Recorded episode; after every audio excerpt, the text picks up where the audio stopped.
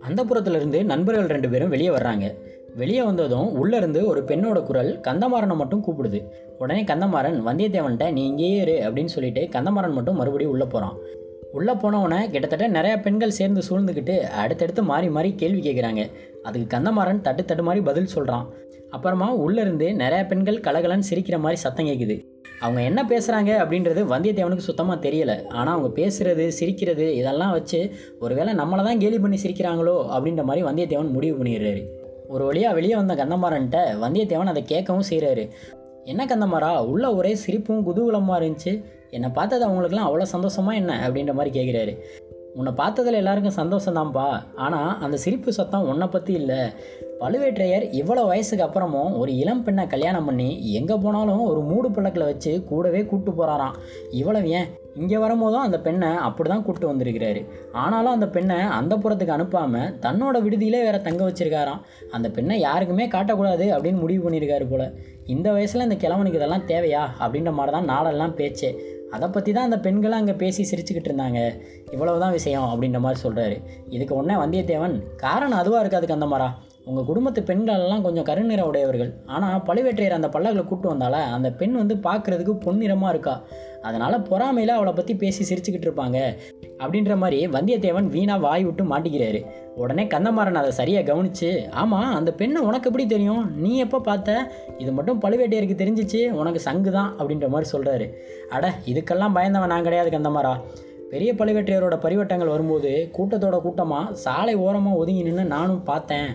ஆமாம் இந்த குதிரை யானை பரிவாரங்கள் இதெல்லாம் நீங்கள் அனுப்பி வச்ச மரியாதைகளாமே அப்படின்ற மாதிரி இடையில நிறுத்தி கேட்குறாரு அதுக்கு கந்தமாறன் ஆமாம் நாங்கள் தான் அனுப்பி வச்சோம். என்ன? அப்படின்ற மாதிரி சொல்கிறாரு அதனால் என்ன? ஒன்றும் இல்லை. பழுவேட்டையருக்கு நீங்கள் கொடுத்த வரவேற்பும் இந்த வந்தியத்தேவனுக்கு நீங்கள் கொடுத்த வரவேற்பையும் ஒப்பிட்டு பார்த்தேன். வேற ஒன்றும் இல்லை அப்படின்ற மாதிரி சளிப்போட வந்தியத்தேவன் சொல்கிறாரு உடனே கந்தமாறன் ஒரு லேசாக ஒரு நம்மட்ட சிரிப்பு சிரிச்சுக்கிட்டு இறை விதிக்கும் அதிகாரிக்கு செலுத்த வேண்டிய மரியாதை அவருக்கும் சுத்த வீரனான உனக்கு செலுத்த வேண்டிய மரியாதையை உனக்கும் செலுத்தணும். நாங்கள் யாருக்கும் குறை எதுவும் வைக்கலையே ஆமாம் நீ பேச்சை மாற்றாத அந்த பெண்ணை நீ எப்படி பார்த்த? அதை சொல்லு. அப்படின்னு சொல்லி கந்தமரன் மறுபடியும் முடிச்சு போடுறாரு.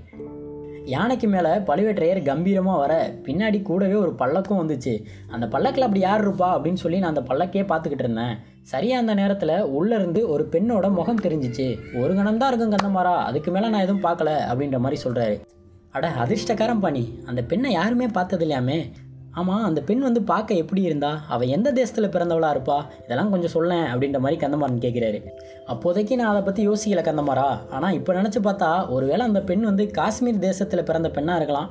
இல்லைனா கடலுக்கு அப்பால் உள்ள ஏதாவது ஒரு தேசத்தில் பிறந்த பெண்ணாக இருக்கலாம்.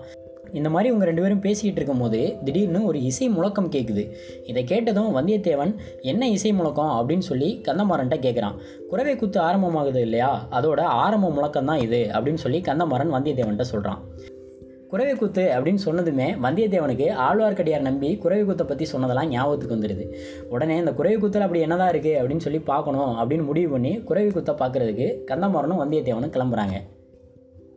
அந்த குறவை குத்து நடக்கிற இடம் பார்த்தீங்கன்னா அரண்மனை சுவர்களுக்கு நடுவில் வெண்மையான மணல் விரித்த முற்றத்தில் அந்த குறவை குத்து மேடை போட்டிருக்காங்க. அந்த மேடை முழுவதும் மயில் கோழி அன்னப்பறவை அப்படின்னு பல சித்திரங்களால் அலங்கரிக்கப்பட்டிருக்கு. தீவத்தி வெளிச்சத்தோட போட்டி போட்டு குத்து விளக்கு வெளிச்சமும் சேர்ந்து பார்க்கவே ஒரு பிரகாசமாக இருக்குது வாத்திய முழக்கம் வேற ஒரு பக்கம் களை கட்டுது முக்கியமான விருந்தாளிகளான பழுவேற்றையர் சம்புவரையர் அப்புறம் மலவரியர் அப்புறம் இன்னும் சில பேர் இவங்களாம் வந்ததும் குறவை குத்து ஆரம்பமாகுது. குறவை குத்து ஆடுறதுக்காக ஒன்பது பெண்கள் மேடைக்கு வர்றாங்க. அவங்க முருகனுக்கு உகந்த மாதிரியான கன்னி கடம்பம் காந்தல் குறிஞ்சி செவ்வலரி இது மாதிரியான மலர்கள்லாம் சூடிக்கிட்டு பார்க்கவே ரொம்ப அழகாக இருக்காங்க.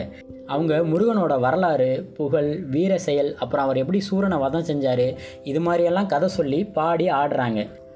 அவங்களோட ஆட்டம் முடிஞ்சதுக்கு அப்புறமா தேவராளன் தேவராட்டி அப்படின்னு ஒரு ஆணும் பெண்ணும் வேளநாட்டம் ஆடுறதுக்காக மேடைக்கு வர்றாங்க. அவங்க பார்க்குறதுக்கு எப்படி இருக்காங்க அப்படின்னா ஒரு மாதிரி செந்நிறமாக இருக்காங்க. ரத்த நிறத்தில் ஆடை அணிஞ்சிருக்காங்க குங்குமம் வச்சுருக்கிறாங்க சிவப்பு நிறம் கொண்ட செவ்வலரி பூமாலை அணிவிச்சிருக்காங்க. அவங்களோட கண்கள் கூட பார்த்தீங்கன்னா கோவைப்பழம் மாதிரி சவப்பாக இருக்குது அவங்க பார்க்குறதுக்கே ஒரு மாதிரி பயங்கரமாக பயமாக இருக்காங்க. முதல்ல அமைதியாக தொடங்கின அவங்களோட வேலை நாட்டம் நேரம் ஆக ஆக ஒரு வெறியாட்டமாக மாறுது. இதில் தேவராளன் அப்படின்றவன் ரொம்ப வெறியோட ஆடுறான்.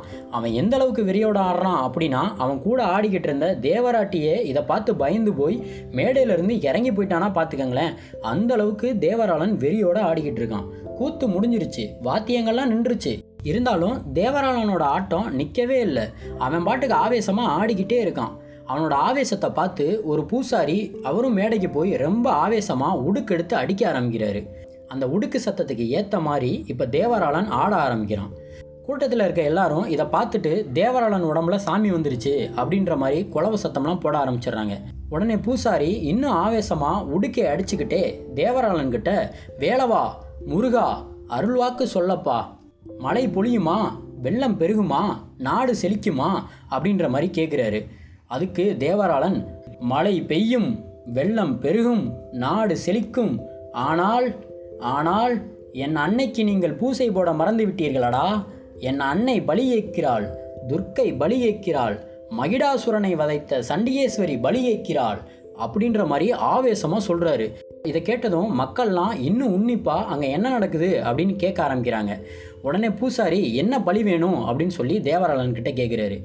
அதுக்கு தேவராளன் சொல்கிறேன் கேள் என் அன்னை ரத்தம் கேட்கிறாள் மன்னர் குலத்து ரத்தம் கேட்கிறாள் ஆயிரங்கால அரசர் குலத்து ரத்தம் கேட்கிறாளடா ரத்தம் கேட்கிறாள். அப்படின்ற மாதிரி ரொம்ப வெறியோட கோர பயங்கரமான குரலில் சொன்னதும் பார்த்துக்கிட்டு இருக்க எல்லாருக்கும் உடம்பு சிலிர்க்க ஆரம்பிச்சிருச்சு. மேடைக்கு முன்னாடி இருந்த பழுவேற்றையர் சம்புவரையர் மலைவரையர் இன்னும் சில பேர்லாம் ஆடி போய் ஒருத்தர் முகத்தை ஒருத்தர் மாறி மாறி பார்த்துக்க ஆரம்பிக்கிறாங்க. உடனே சம்புவரையர் பூசாரியை பார்த்து தலையசைக்கிறாரு பூசாரி இதை புரிஞ்சுக்கிட்டு உடுக்கை அடிக்கிறத அதோட நிறுத்துறாரு. உடுக்கை சத்தம் நிறுத்தப்பட்டதும் வெட்டப்பட்ட மரம் மாதிரி தேவராளன் மேடையிலே சரிஞ்சு விழுந்துடுறாரு. கூத்து ஒரு வழியாக இதோட முடியுது. எல்லாரும் எதுவும் பேசிக்காமல் கலைய ஆரம்பிக்கிறாங்க. சபை மௌனமாக கலையுது வந்தியத்தேவன் எதை பற்றியோ தீவிரமாக யோசிச்சுக்கிட்டு அங்கேயே உட்காந்துக்கிட்டு இருக்கான். வெளியில் கொஞ்சம் தூரத்தில் நரிகள் ஊழையிடுற மாதிரி சத்தம் கேட்குது இதெல்லாம் பார்த்து வந்தியத்தேவன் இன்னமும் பரபரப்பாயிடுறான். நரி ஊழையிட்ட திசையை பார்க்குறான். அங்கே மாளிகையோட வெளிச்சுவருக்கு மேலே ஒரு தலை மட்டும் தெரியுது. அந்த தலை பார்க்குறதுக்கு ஆழ்வார்க்கடியார் நம்பியோட தலை மாதிரி இருக்குது சந்தேகமே வேணாம். அது ஆழ்வார்க்கடியார் நம்பியோட தலையே தான். யாரோ ஒருத்தர் ஆழ்வார்க்கடியார் நம்பியோட தலையை வெட்டி அதை அந்த மதில் சுவற்றுக்கு மேலே வச்ச மாதிரி இருக்குது இதை பார்த்ததும் வந்தியத்தேவனுக்கு தூக்கி வாரி போட்டுருது. ஒரு நிமிஷம் கண்ணை மூடி கண்ணை திறந்து மறுபடியும் அந்த இடத்த பார்க்குறான். இப்போ அந்த தலை அங்கே இல்லை. இவ்வளவும் பிரம்ம தான் போல அப்படின்ற மாதிரி முடிவு பண்ண எவ்வளவோ முயற்சிக்கிறான். ஆனால் அவனால் அது ஈஸியாக முடியலை. உண்மையிலே அங்கே இருந்தது நம்பியோட தலையா? அப்போ நம்பி செத்துட்டாரா?